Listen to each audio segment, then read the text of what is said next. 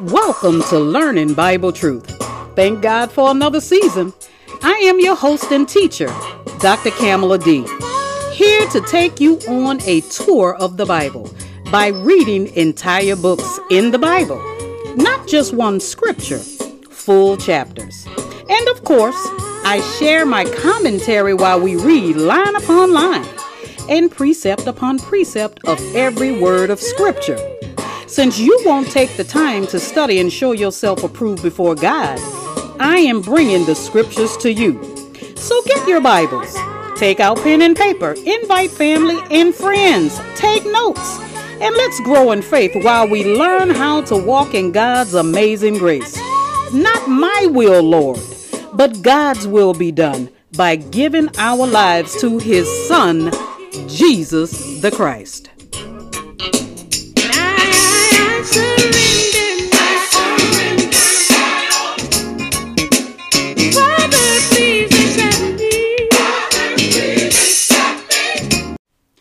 Good day, everyone.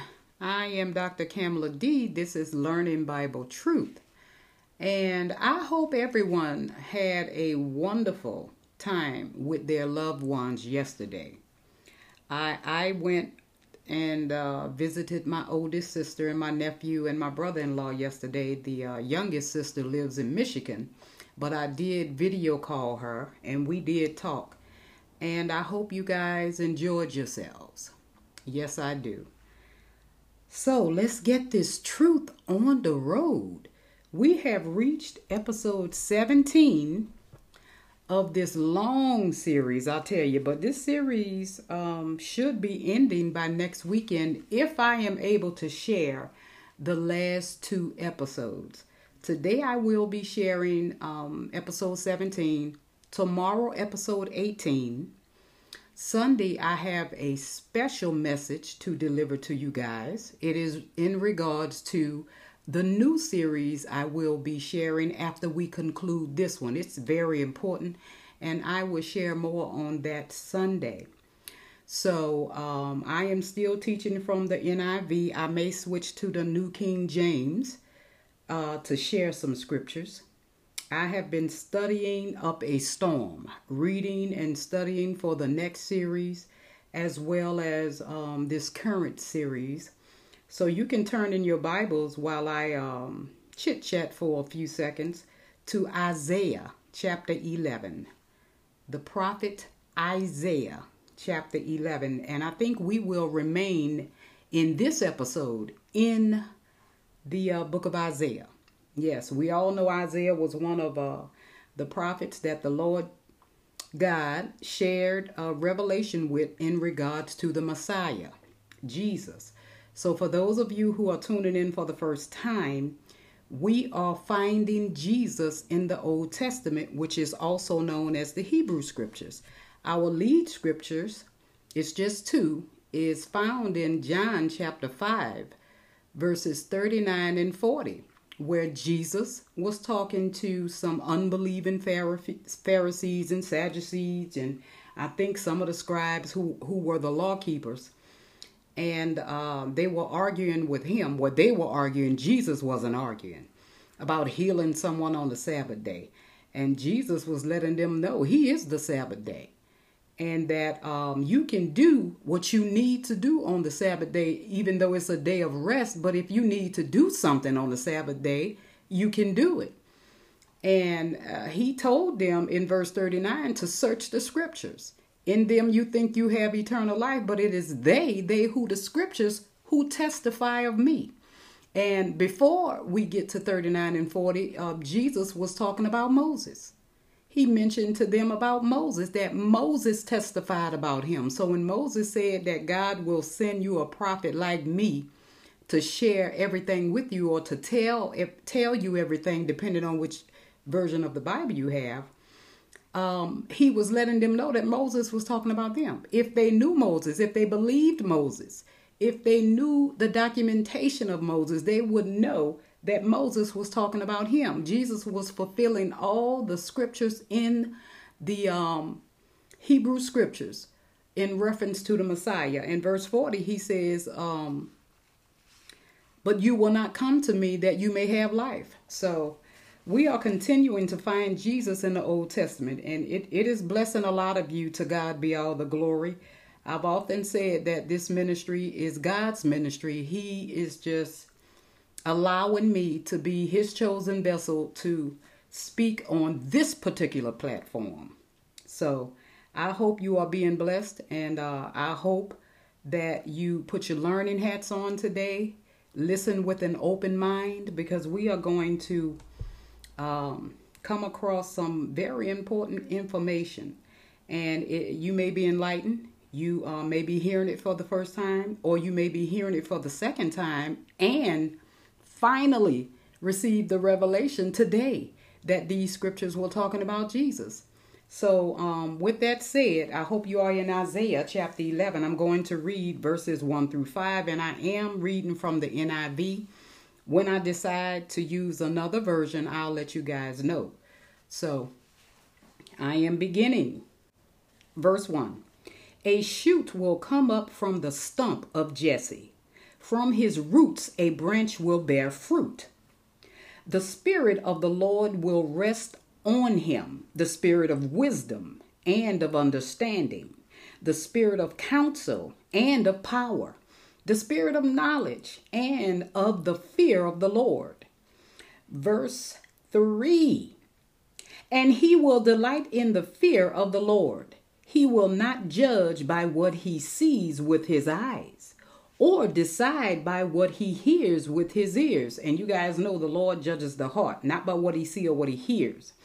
Verse 4 But with righteousness he will judge the needy, with justice he will give decisions for the poor of the earth. He will strike the earth with the rod of his mouth, with the breath of his lips he will slay the wicked. Verse 5 Righteousness will be his belt, and faithfulness the sash around his waist. My Lord, my Lord. We are going to look at all five of these verses uh, independently and in more detail. Now, in the mountains of North Carolina, some of you may notice, one of our most common deciduous trees is the poplar. They are difficult to kill. If they are cut, a poplar tree so that just the stump remains, a good possibility exists that a shoot will rise up from that stump to keep the tree alive. Now, in these scriptures, however, the root and the stump of David's line of Judean kings had been dead for 600 years. Now, before these words of Isaiah are fulfilled in Jesus, keep in mind these kings the Judean kings had been dead for 600 years. Now, Isaiah chapter 10, verse 33 and 34 actually sets the context for our uh, subject scriptures as Isaiah predicts. He says, The lofty trees, the proud will be felled. That means cut off. The tall ones will be brought low. Just as he can make dead bones come to life in Ezekiel 37 and Aaron's rod to bud and bring forth fruit, God can make the stump of a dead kingly line burst forth with branches, flowers, and, and, and a, a bumper crop. Way back in Genesis chapter 49, verses 8 through 12, we saw how the Messiah was to come to earth through the tribe of Judah. That's why I said Judeans. Now, Jesse, of course, was David's father. And part of that line, he was part of the Judean line. So, why does Isaiah mention Jesse here and not David? Now, you know, I think, and, you know, receiving the revelation from the Holy Spirit, it was because he was testifying to the humility of our Lord Jesus. David was far more famous than his dad. Yes, he was far more famous than his dad. Now, in verse 2 and 3 of our um, scriptures, we are given insight into who this branch from the stump is. It says, The Spirit of the Lord will rest upon him, the Spirit of wisdom and of understanding, the spirit of counsel and of power, the spirit of knowledge and of the fear of the Lord, and he will delight in the fear of the Lord. Now, seven characteristics of the Spirit of the Lord are invested in this branch. The Lord Jesus in his earthly ministry. Okay, you have to remember these characteristics were in the Lord Jesus during his earthly ministry. Now, first of all, we are told that it is the Holy Spirit, the Spirit of the Lord. Quoting from another verse in Isaiah, Jesus began his earthly ministry with with the words in Luke 4:18. This is how he began his earthly ministry every time he went into a temple to preach. He says, The Spirit of the Lord is upon me because he has anointed me to preach the good news or either the gospel to the poor. Hallelujah. That's in Luke 4:18. And as I call out these scriptures that I'm not going to ask you to go to, write them down so you can view them later. Okay, don't take my word for it. Just write them down, and then you can um, decide to view them later, where you can um, confirm my quotes.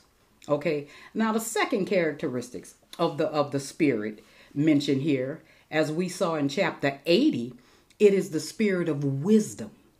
Jesus is the wisdom of God, as the apostle Paul quotes in 1 Corinthians chapter 1, verse 24. Now, third, the Holy Spirit is the spirit of understanding.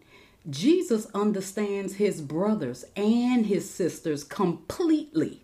That's in Hebrews chapter 4, verse 15. He says this For we do not have a priest. The writer to the Hebrews, not Jesus. The writer to the Hebrews says this. I'm sorry, I'm glad I caught that early. For we do not have a priest, Jesus, who is unable to sympathize with our weaknesses but we have one who has been tempted in every way, just as we are, yet was without sin. Jesus understood everything we were going through. That's why he had to come here in the flesh.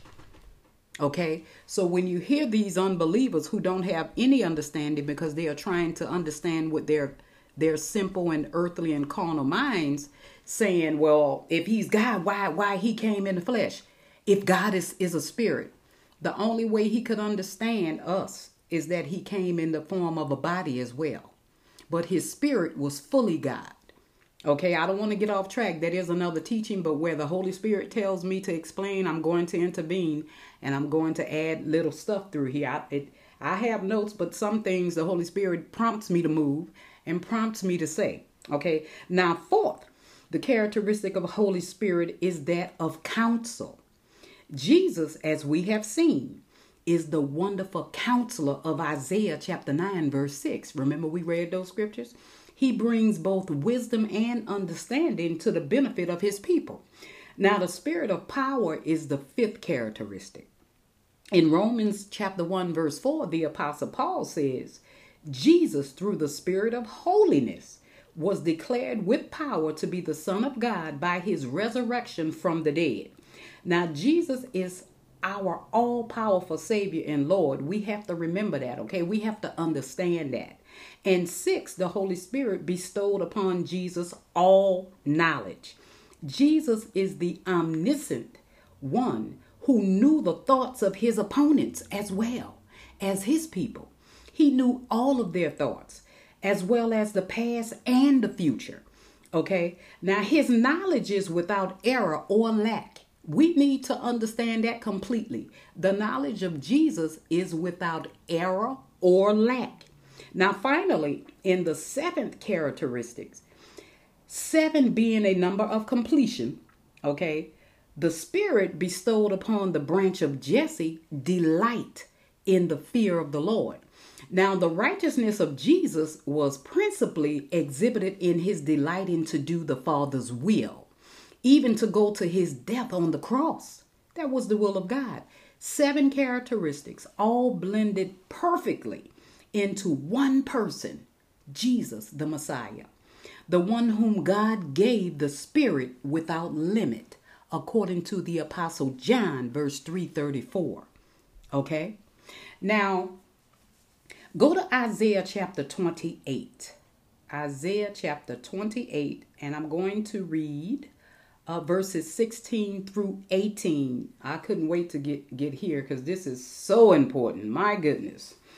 Okay, and I, am only going to call out uh, verse 16 and when I get to 18, 18, because I hate stopping and giving the number when if you are following me in your Bibles, you should you should see where I am, even though you are reading a different version of the Bible, okay? Isaiah 28, beginning at verse 16.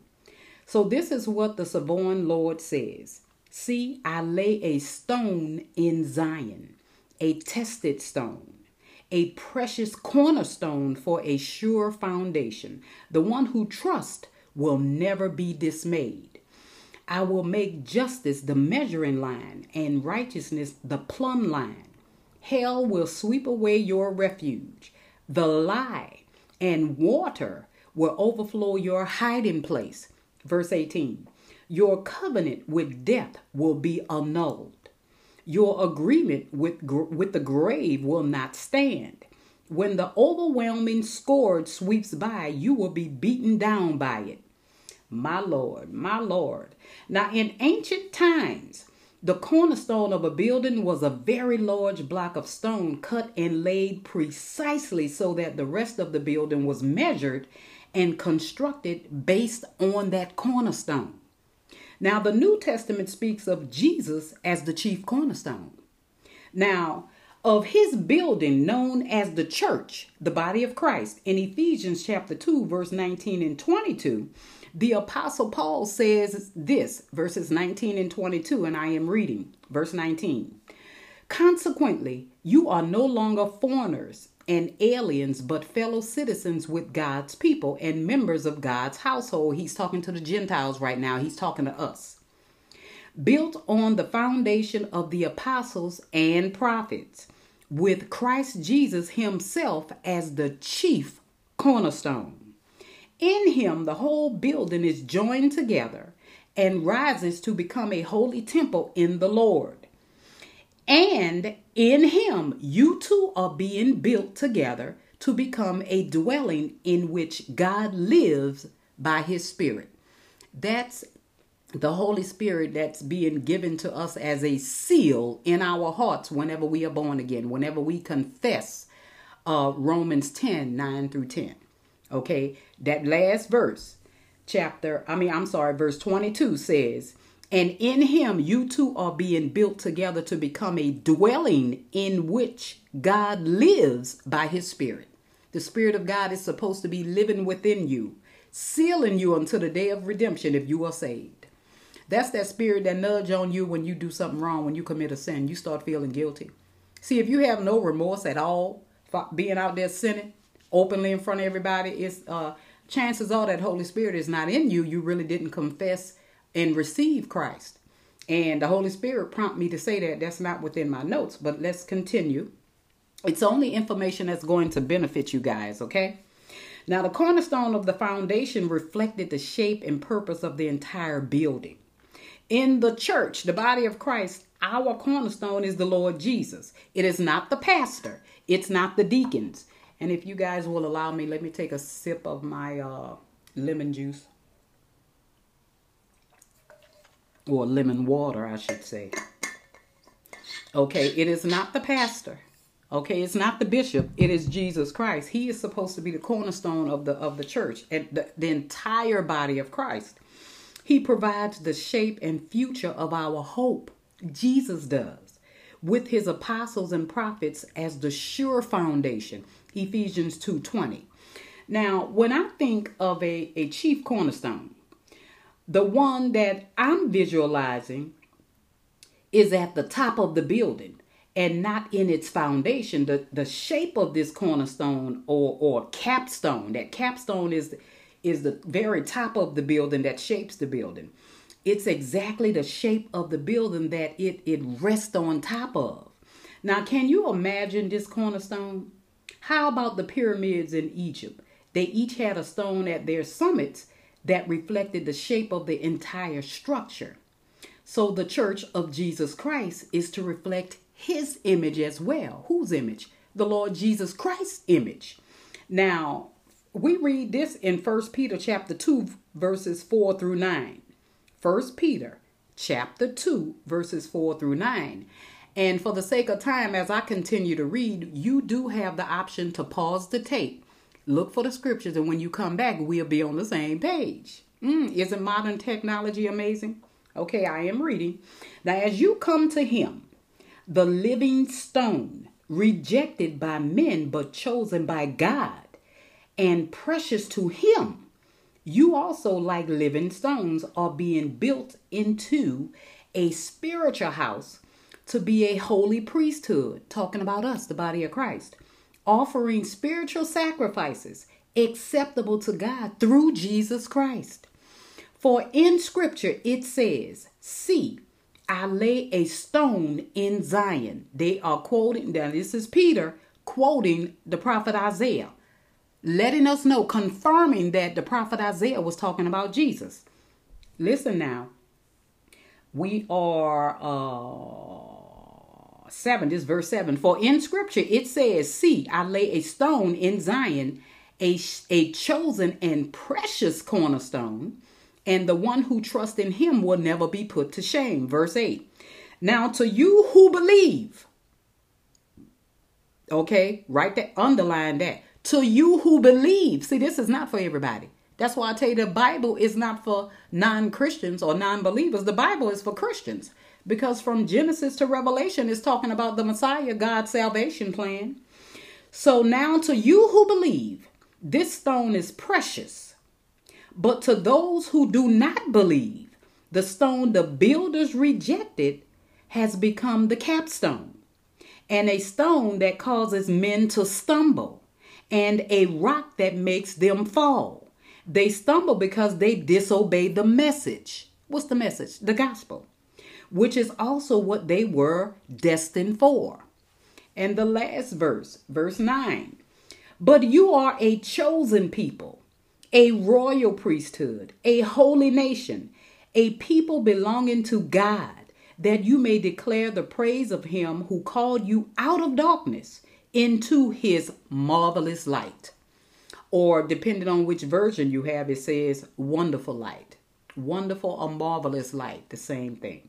Now, men reject the capstone because even though their deeds are evil in God's sight, they think that they've done just enough good works to make them acceptable to God.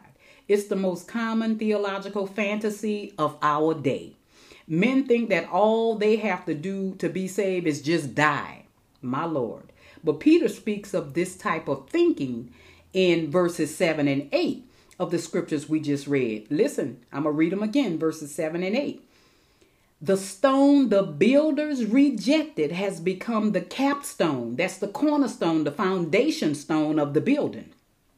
And a stone that causes men to stumble, and a rock that makes them fall. Those who stumble on the gospel of God's grace, my Lord, through faith alone in Christ alone, receive the curses of the latter portion of these scriptures in, in Isaiah. It says, Hell will sweep away your refuge. So you don't have no safety net. Hell is going to sweep away, away your refuge. These, this is for the non believers. The lie and water will overflow your hiding place. Your covenant with death will be annulled. Your agreement with the grave will not stand. When the overwhelming scourge sweeps by, you will be beaten down by it. You know good and well God is not talking to his people. He ain't talking to the believers. We are still in Isaiah. Now trot on over there to Isaiah chapter 49. Yes, Isaiah chapter 49. I'm going to read verses 5 and 6. Okay, and then we're going to talk about those verses. And now the Lord says, he who formed me in the womb to be his servant, to bring Jacob back to him and gather Israel to himself, for I am honored in the eyes of the Lord, and my God has been my strength. Verse 6 He says, It is too small of a thing for you to be my servant to restore the tribes of Jacob and bring back those of Israel I have kept. I will also make you a light for the Gentiles. He's referring to the Messiah, not Isaiah. I will also make you a light for the Gentiles, that you may bring my salvation to the ends of the earth. Hallelujah. Hallelujah. Now, shortly after Jesus, Jesus was born, Mary and Joseph took him to the temple in Jerusalem, if you guys know this story. There, Jesus was circumcised at when he was eight days old and brought before the priest to be consecrated. Now, an old devout Jew named Simeon, y'all familiar with Simeon in the New Testament, was led by the Spirit into the temple, into the temple courts. He took Jesus in his arms and prayed this prayer. And this is uh, documented in Luke chapter 2, verses 29 through 32. He prayed this prayer Sovereign Lord, as you have promised, you hear the promise of the Messiah? As you have promised, you now dismiss your servant in peace. Because Simeon was about to pass away, but God promised that he would see his salvation before he passed away. For my eyes have seen your salvation, which you have prepared in the sight of all people, a light for revelation to the Gentiles and for glory to your people Israel. Hallelujah. Hallelujah. The nation Israel was the object of God's affection back then. God said to uh, Israel in Deuteronomy chapter 7, verses 7 and 8, the Lord did not set his affection on you and chose you because you were more numerous than other people, for you were the fewest of all peoples. But it was because the Lord loved you and kept the oath he swore to your, your forefathers. Now, the, one of the reasons, even though Israel was so rebellious against the true and living God, that God continued to save them, continued to have mercy on them, and included them in his salvation plan is because he had promised to save them to Israel's forefathers. That's the only reason. See, God never goes back on his promise. That's why you can't be saved and lost. The question is, are you saved? That's the question, because you can never be saved and lost. It's it's unfortunate we got some of God's people who are truly saved out there cutting up, but they are not lost. They may cut their lives short, you know, leave out of here early, but they still will be with the Lord Jesus because you can never be saved and lost. Now, Israel is the church of the Old Testament. Okay, we need to understand that. The chosen nation was to lay a foundation in redemptive history out of which would arise the promised Messiah. The Messiah, the Christ, would not come merely for the nation of Israel. He would come to be a light for the Gentiles as well. Now, Israel was a conduit for the salvation of the whole world. That Jesus would be a light for the Gentiles was revealed very early in his life. In the east, beyond the borders of Israel, a bright light, a brilliant star shone in the heavens. Wise men who also were Gentiles, saw the bright light of the star and traveled to Bethlehem. We all know the story. They traveled to Bethlehem where they knew the Christ was to be born. When they found Jesus and Joseph and Mary, they presented their gifts of gold, frankincense, and myrrh. That is documented in Luke chapter 2, verses 1 through 12. They brought the child gold because he who had been born was the king of the Jews. Yes, indeed. The Messiah of Israel would be King of Kings and Lord of Lords. They brought precious incense, which speaks of his deity and of uh, man's duty to worship the true and living God with obedience and prayers. And they brought myrrh, okay, which was an ointment commonly used in embalming the dead. The myrrh spoke of the Messiah's impending death to save his people from their sins. Now, therefore, were Gentiles brought to Jesus by the light of the star and were among the first to worship him. Gentiles, not Jews. They were the first to worship Jesus. Now, in the book of Acts, the, the apostles preached the good news to both Jews and Gentiles. In Acts 13, um, verses 44 through 49, we read this on the next Sabbath, almost the whole city gathered to hear the word of the Lord. When the Jews saw the crowds, they were filled with jealousy and talked abusively against what Paul was saying. My Lord, my Lord. Verse 46 Then Paul and Barnabas answered answered them boldly. We had to speak the word of God to you first, talking to the Jews.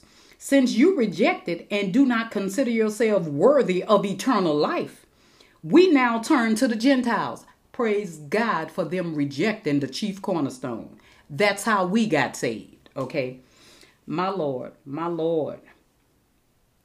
Verse 47 For this is what the Lord has commanded us I have made you a light for the Gentiles. You hear the apostles quoting Isaiah? That you may bring salvation to the ends of the earth. When the Gentiles heard this, they were glad and honored the word of the Lord, and all who were appointed for eternal life believed. All who were appointed for eternal life believed. The word of the Lord spread through the whole region. My Lord. Hallelujah. Now, that the majority of the Jews did not believe is discussed by Paul in Romans chapter 9 through chapter 11. Now, in 11 25 and 26, the Apostle Paul says this Israel has experienced a hardening, and I mentioned this throughout these episodes, in part until the full number of the Gentiles has come in. And so all Israel will, will be saved based on a promise that God made to their forefathers. But when it says all of Israel, it's not talking about all of Israel because the scriptures also says that God has reserved himself a remnant. That remnant is is the Israelis. Yeah, I'm sorry, the Israelites. That's that's the remnant that God is talking about because those who don't believe will not be saved that refuge that they think they safe in now, according to the Old Testament scriptures, will be taken away from them. They won't have that refuge anymore. So when it says all of Israel, that's why we have to rightly divide the scriptures. That's why you have to listen to people who's going to tell you what these scriptures mean. That is what this is talking about. When it says the full number of the Gentiles has come in, when the full numbers have the Gentiles have come in, and so all Israel will be saved. All of the ones who call on the name of the Lord will be saved. Okay. Now the Gentiles would flock to Jesus in droves, becoming the new Israel. Okay. Now I often hear, you know, pastors and bishops, you know, in private arguing about, no, the church ain't the new Israel. We we are the new church, the body of Christ. We're not the new Israel. Well, I we the new Israel. Because the chosen Israel were God's chosen people back then because they believed on the true and living God. Then they started turning their backs and started on on the new um turning their backs to the new God, uh worshiping idols and and and following people who were worshiping idol gods because they could see it. And so what happened was because God made that promise and I just said this to their forefathers that he was going to save Israel, he kept forgiving them. He kept on forgiving them. But at the end of the day, that's the only reason why Israel was God's chosen people. But today, those in Christ are God's chosen people. Anyone outside of Christ. I, I will say this again, and I say this with all with love in my heart, in the in my entire heart, that if you are outside of Christ and you are believing in another religion, you can be a Buddhist, you can be an um, uh, a Muslim, it doesn't mean anything to the true and living God. The God who created the heavens and the earth is the God who who sent the Messiah, and that's the God who is going to judge the whole world. Having idol gods is nothing new. Okay? This has been going on for centuries. Even during Jesus's day, before Jesus came, in the prophet Isaiah's day, uh, Malachi's day, uh, Daniel's day. That's what all these scriptures was about them worshiping idol gods and God being angry with each and every one of them, but God is keeping his promise. The Messiah is available to everyone, but not everybody is going to be saved. Okay? Now, let's go to Isaiah chapter 53. Isaiah chapter 53, I am reading verses 1 through 3. You can pause the tape.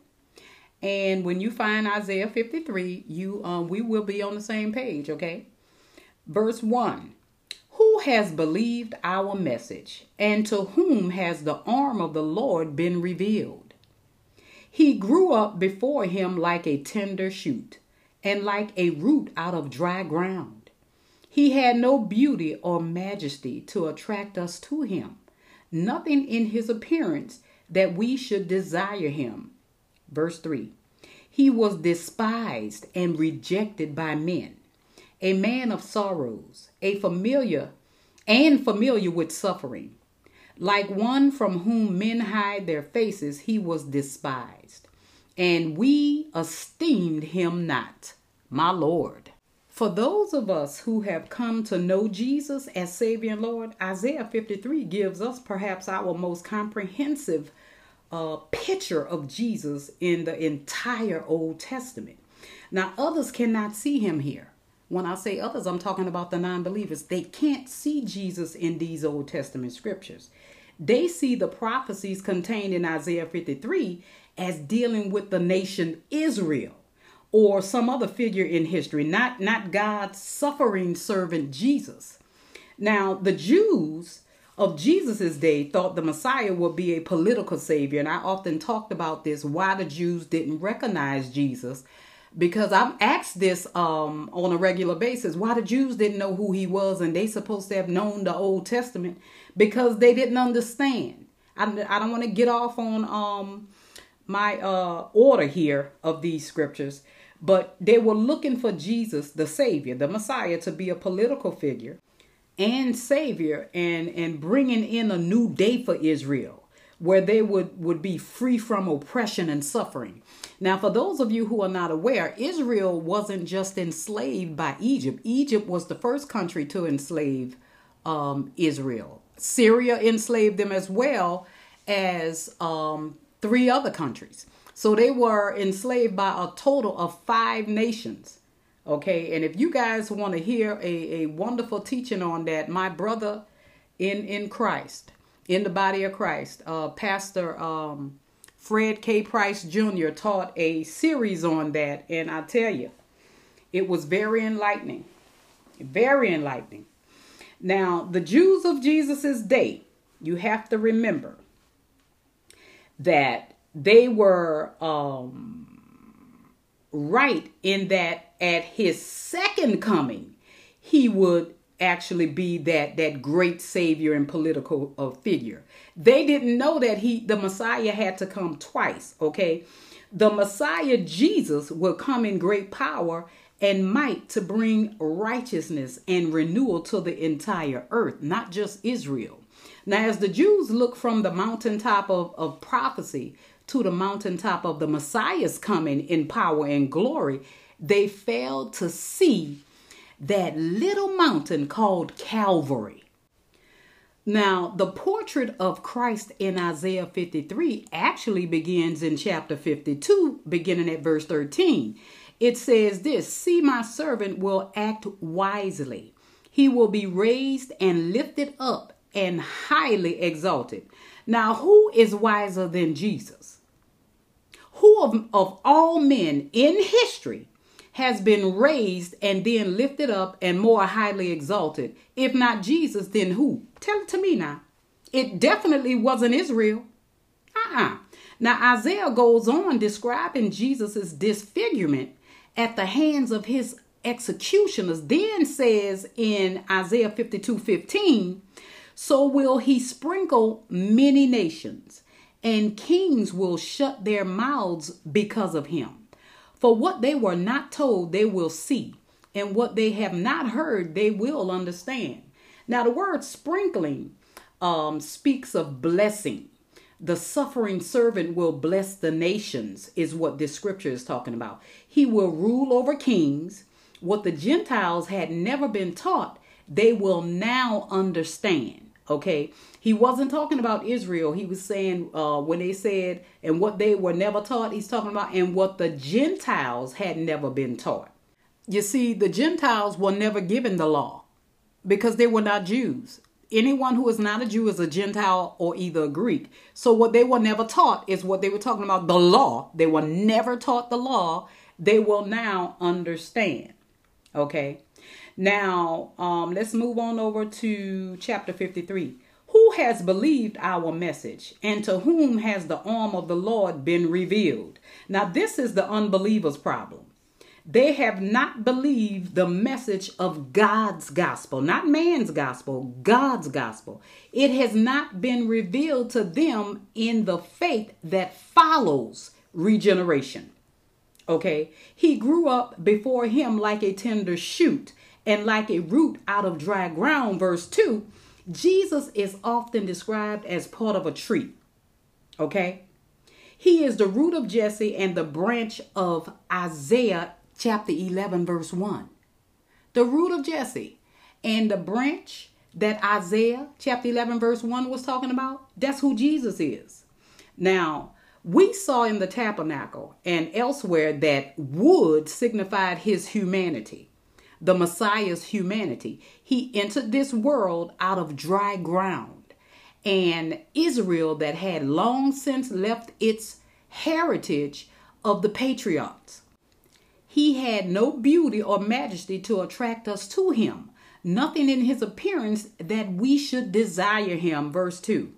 Now, men judge on outward appearance, but God looks upon the heart. 1 Samuel 16 confirms that. Jesus came as an ordinary man. Philippians 2, verses 7 through 8 confirms that. He wasn't a great beauty like David's son Absalom or David or any of his sons. David was super handsome, the Bible says, and his son Absalom was more handsome than his father David. You know, that men would would gravitate to his side, you know, especially, you know, in, in women, but Christ didn't come here for women. He came here on a mission. Nobody gravitated to him. Those who really understood who he was through his message because they followed the scriptures, they admired him and followed him and gravitated to him because they knew he was the Messiah. Because let me tell you, I would have been clinging to his leg left and right. Now, you can also read Samuel chapter 14, verse 25, in reference to what I just said. Now, he was despised and rejected by men, a man of sorrows and familiar with suffering. That's verse 3. Now, Jesus' following grew very large but people were at uh, they were attracted to him by what he could do for them like feed the multitudes or or heal heal them from their diseases and from their infirmities or deliver them or cast demons out of them they were following him simply because of what he could do for them now the minute jesus was arrested y'all know the story they started to reject him and they started shouting, Crucify him, crucify him in Luke 23, verse 21. Now, Jesus was also a man of great sorrow and familiar with suffering. Now, we are familiar with Jesus' suffering at Calvary, but we often forget what it must have been like for the Holy God to live in a sinful world for more than 30 years. You know, I think we all forgot about that. You know, we can see his anguish in what he said in Mark chapter 9, verse 19. He said, O unbelieving generation, how long shall I stay with you? How long shall I put up with you? Hallelujah. Righteous indignation our Savior had. Like one from whom men hide their faces, he was despised, and we esteemed him not, which is in verse 3. Where now were it not for God's grace in lifting us up from our dead condition, we too would despise the Savior. Uh huh.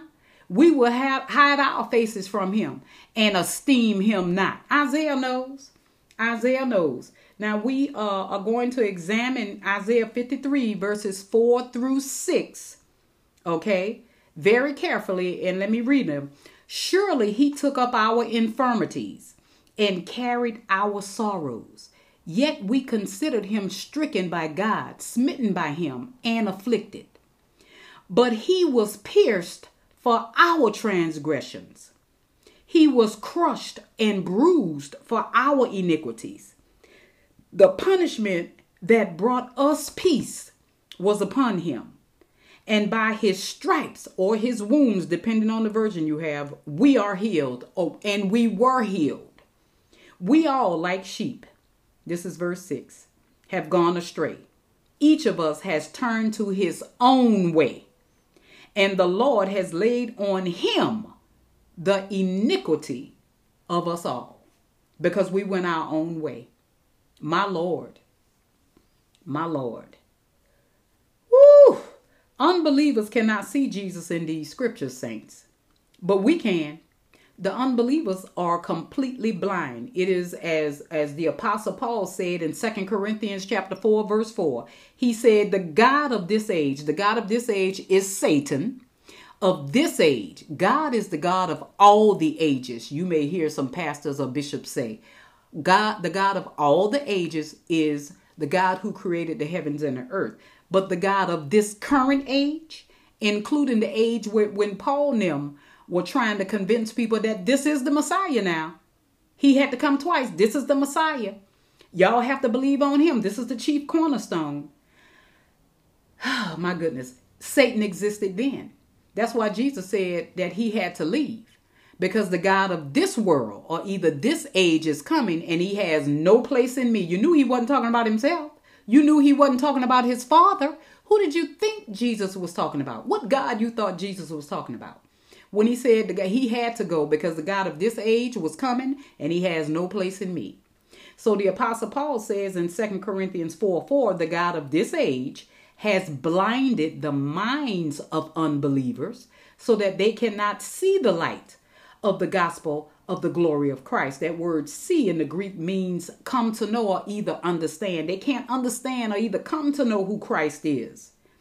You know, he uh they can't see that light of the gospel of the glory of Christ. The good news. They can't see it. Who is the image of God. That's the very end, the very tail end of Second Corinthians verse 4, chapter 4, verse 4. Okay, now the picture of Jesus literally jumps out of these verses to believers. Surely he took up our infirmities and carried our sorrows.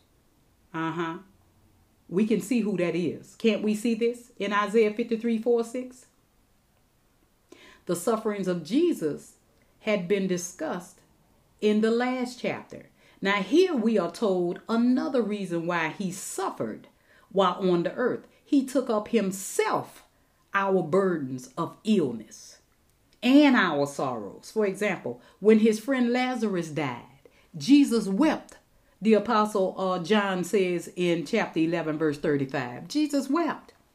Yet we considered him stricken by God, smitten by him and afflicted. Verse 4. Now, in John chapter 10, verse 20, after hearing Jesus, many of the Jews said he is a demon possessed and raving mad. Why listen to him? Many of the Jews were saying that now. Now, they, this was the Messiah Moses was talking about, but they didn't comprehend who he was. It's a shame when you don't know scripture. It's, it's a shame. That's how many people stumble when it comes to Jesus. They don't understand the Old Testament uh, scriptures. Rather than seeing Jesus really for who he was, the Pharisees and teachers of the law accused him of being demon possessed. They spoke against the Holy Spirit, which will never be forgiven.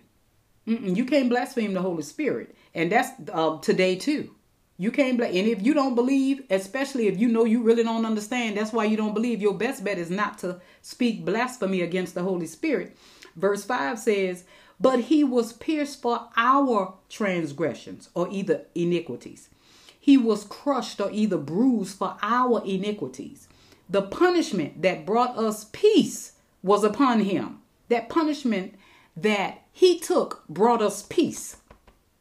And by his stripes we were healed. Hallelujah. Hallelujah. Now, the NIV says, and by his wounds we are healed. But the traditional King James and the New King James says, by his stripes we are healed. I mean, we were healed. Now, who else or what else in the history of humanity could this verse be referring to if it's not the Lord Jesus? Who, who else could they be talking about? Now, this scripture clearly teaches the principle of vicarious atonement that one person might die to atone for the sins of another. For the natural man, this is pure foolishness.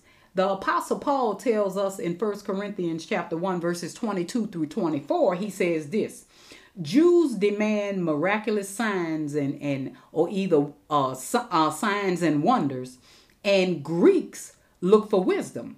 but we preach Christ crucified. Okay, that's the good news. We preach, the Apostle Paul says, Christ crucified. So if the Jews is looking for miraculous signs, even though they, they ignored them when Jesus performed them, and the Greek are looking for wisdom, and Paul them coming up there saying, Hey, Christ crucified for your sins. You know, he was he was pierced for our transgressions and was and bruised for our iniquities. It became a stumbling block, according to the Apostle Paul, to Jews and foolishness to Gentiles. But to those whom God has called, hallelujah, both Jews and Greeks, Christ is the power of God and the wisdom of God. Hallelujah. 1 Corinthians chapter 1 verses 22 through 24. Now we all like sheep have gone astray. Verse 6 in Isaiah 53. Each of us has turned to his own way, and the Lord has laid on him, him who? The Messiah, the iniquity of us all.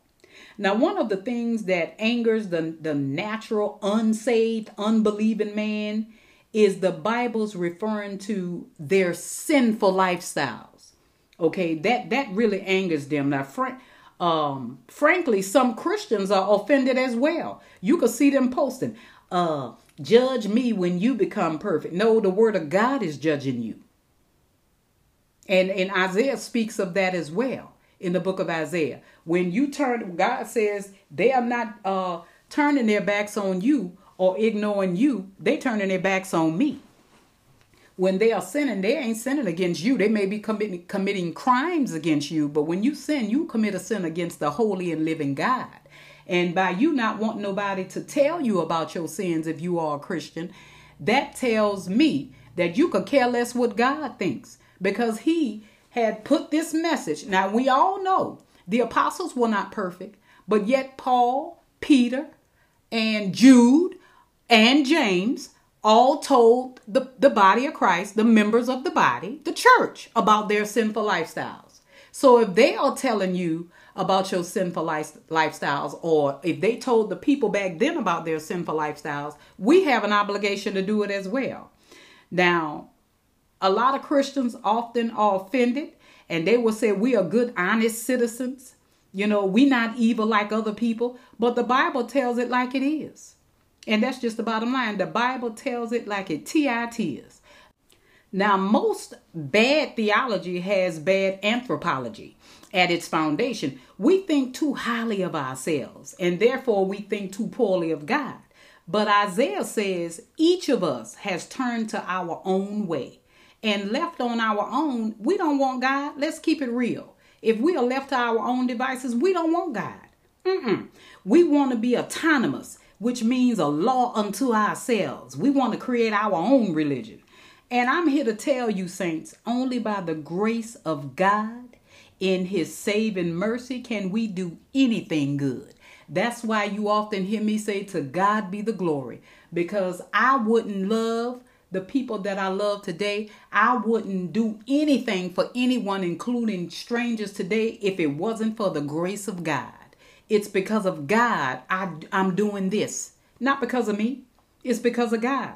I'm not attributing anything to me, no glory and honor to me, but glory and honor to the true and living God, God the Father, and His Son, the Messiah, Jesus Christ. Now, one other thing about verse 6 I want to uh, bring to the forefront Isaiah says, The Lord has laid on him, the Messiah, the iniquity of us all. Now, this is the gospel, saints, pure and uncluttered. This is the gospel. Why did Jesus come to earth? To save his people from their sins. Matthew 1, um, beginning at verse 21. For the Son of Man came to seek and to save that which was lost. Luke chapter 19, verse 10. His victory on the cross actually saved his people. Yes, it did. Him dying on the cross, that victory when he defeated Satan by dying on that cross and raising from the grave on that third day, that is what gives us the victory. Now, it didn't just make it possible for some to be saved, his atoning sacrifice was totally effective.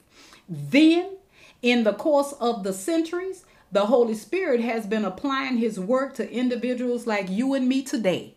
Hallelujah. So that cross, the blood of Jesus still has that power here today. Y'all know that song? All the blood that Jesus shed on Calvary, it still has its power. Hallelujah. Now, Christ died for the whole world without distinction.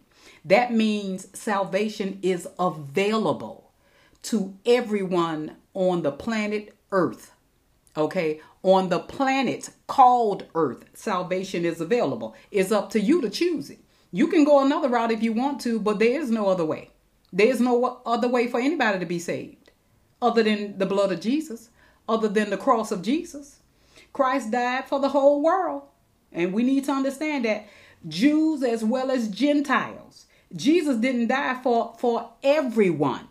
Okay. And I, I'm not contradicting myself. Jesus died for his church. He died for those who were going to believe in him, but it is available to the whole world. It is available to everyone. What? What is available? The gospel, salvation. That's available to everyone. So we have to make up our minds whether or not we're going to stick with Jesus to this end. I want to see what the end will be. That's what uh, this great gospel singer Vanessa Bell Armstrong says in one of her songs. I'm going to keep running to see what the end will bring. And I'm going to keep running too. And I suggest you do too, because there is no other way to be saved. I know that we have some religions out here that sound good. Oh, yeah, it sounds good. It sounds wonderful. Oh, I'm going to go with that because it sounds good. I had someone tell me the reason they left the Nation of Islam because they wanted to eat pork chops, so they became a Christian. I said, Oh my God. I said, if you became a Christian so that you can eat pork chops, young man, you are not saved. And I shared the gospel with him. And that's why I am equipping you to share the gospel with uh, your fellow sister and brother.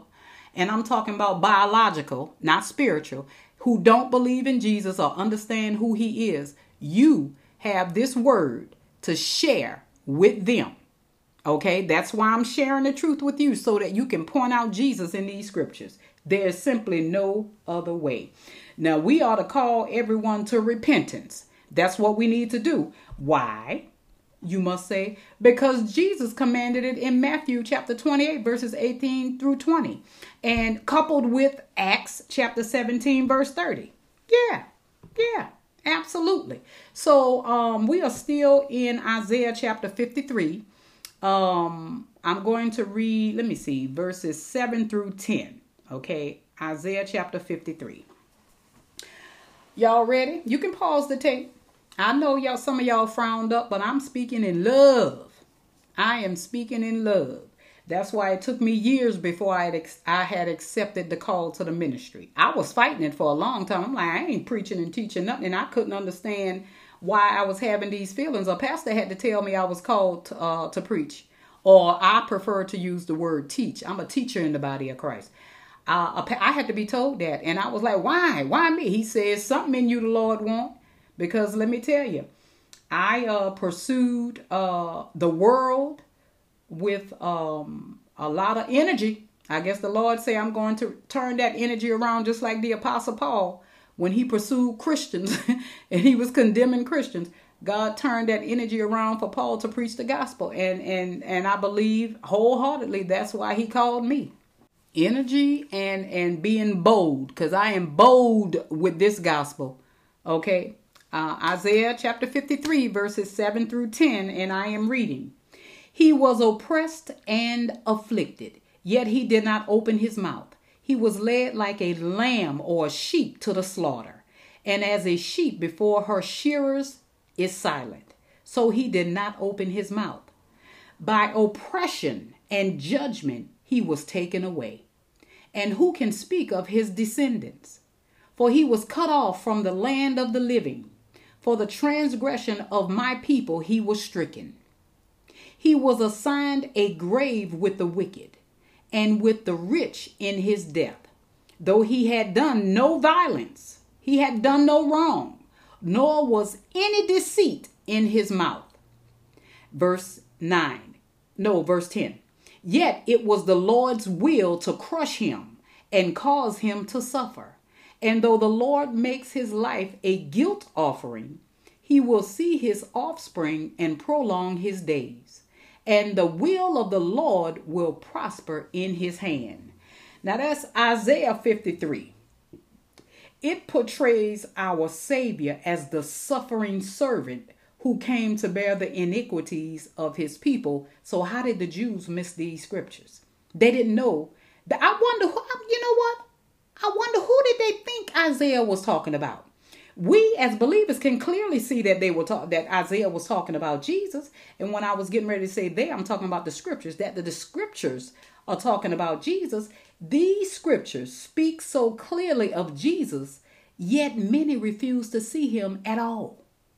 Now, these four verses will help to convince some of the non believers, okay? Because God is searching your heart right now while you are listening. Okay, while you are hearing this message, God, the Holy Spirit is searching your heart. That's why the Holy Spirit is also known as the Spirit of truth. Okay, that Jesus was going to send back here to search the hearts of man who hear the gospel. Because how can you hear without a preacher? When you hear it, if your heart is right, that seal was set there, you will feel a change in that instance. Now let's look at Matthew. No, no, no, no, no. Let me go over this, this scripture again where Isaiah says he was oppressed and afflicted in verse 7. He was oppressed and afflicted, yet he did not open his mouth. He was led like a lamb or a sheep to the slaughter. And as a sheep before her shearers is silent, he so he did not open his mouth. Now, in Matthew chapter 27, verses 12 and 14, we read of the Lamb of God remaining silent while being prosecuted before the Jewish priests and Pontius Pilate.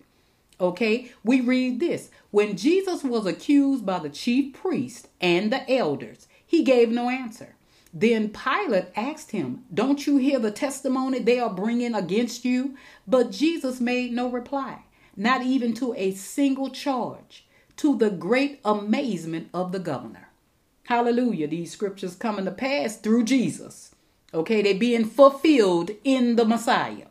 Now, by oppression and judgment, he was taken away. And who can speak of his descendants? For he was cut off from the land of the living. For the transgression of, of my people he was stricken. That's verse 8. Now, notice that Isaiah prophesies that Jesus will be taken away and cut off, which means executed. Actually, the Lord himself is speaking. See Isaiah 52 5. Notice also that the Lord also gives the reason why Jesus was stricken for the transgressions of the Lord's people. Not for anything he did, but for the transgressions of the Lord's people. Now, this is a distinct group.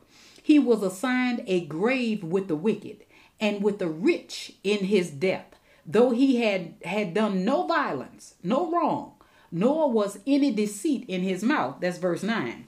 Now, in Matthew chapter 27, verses 57 through 60, we see the fulfillment of these words that Jesus will be buried in a rich man's grave. Joseph of Arimathea asked Pilate for Jesus' body. Joseph was the rich man that Isaiah was talking about. He asked uh, Pontius Pilate for Jesus' body, and he laid the body in his own tomb. Also, notice that the injustice of the Lord's death is noted, as is a hint of his absolute innocence. He was sinless, he was crimeless. Okay, the prophet Isaiah prophesied about that. Yet it was the Lord's will to crush him and cause him to suffer. And though the Lord makes his life a guilt offering, that's verse uh, 10, even though great injustice was done to an innocent Jesus, we, we read here that it was all the Lord's will. Jesus' death was not only voluntary, Philippians 2 8, John 10 17, it had been decreed from the very beginning, starting in Genesis chapter 3, verse 15. Jesus' death was a guilt offering. Now, remember the sin and guilt offering in the wilderness of Mount Sinai, okay? Hebrews compares them to Jesus' sacrifice of himself It's Hebrews uh, chapter 13, verse 11 through 12 says this The high priest carries the blood of animals into the most holy place as a sin offering, but the bodies are burned outside the camp. And so Jesus also suffered outside the city gate to make the people holy through his own blood. That's Hebrews 13, verse 11 and 12. Jesus is our guilt offering, He is our sin offering, okay? Just as Isaiah had written hundreds or thousands of years before the Messiah came and died. He also says this, remember verse 10 He will see His offspring and prolong His days, and the will of the Lord will prosper in His hand. Although cut off, Jesus would see his offspring and prolong his days. Now, the Messiah was resurrected to a glorified body on the third day. We all know this story. Some think it's just an allegory, just a, a, a fairy tale. No, it's not. This actually happened. You and I are his offspring, okay? But Christ has indeed been raised from the dead the first fruits of those who have fallen asleep meaning those who have died that's first corinthians chapter 15 verse 20 and Jesus always did the will of the Father. Just as Isaiah said, the will of the Lord will prosper in his hand. Jesus always did the will of the Father. Now, finally, we can read out of our um, subject scriptures um, the last half of verse 12. It says, Because he poured out his life unto death and was numbered with the transgressors. For he bore the sin of many and made intercession for the transgressors. Jesus was not only crucified in between two sinners, or like Isaiah called transgressors, he also bore the sins of many. You notice it didn't say the sins of all. He said the sins of many. The reason why he didn't say all is because not everybody gonna believe. Jesus only bore the sins of those who believe. Everybody else are on their own. And is today making intercession for us in heaven. So those unsaved family members you have or friends, don't give up on them. As long as they are still breathing, they can be saved. So saints, I'm going to end this message here. We will conclude um, episode 18 tomorrow. I hope you were blessed by this. I think this episode going to linger in your mind for a long time. So I am going to extend the invite to accept Christ tomorrow. Okay, saints? Um, so until then, I want you to treat everyone you encounter, I don't care who they are, with compassion, dignity, and respect. Okay, you could be entertaining an angel. Uh, we don't know what people are going through, but what we do know who they need, they need the Savior. Not a Savior, they need the Savior. They need the Messiah. Hallelujah, who is available to everyone and show them Romans chapter 10, verses 9, 10, and 11. So until next time, saints, which is tomorrow, peace out.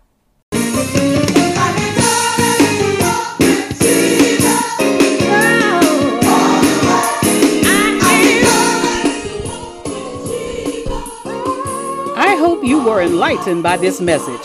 If you have any questions or comments about this particular episode, please send your questions or comments to talkingbibletruth.cd at gmail.com.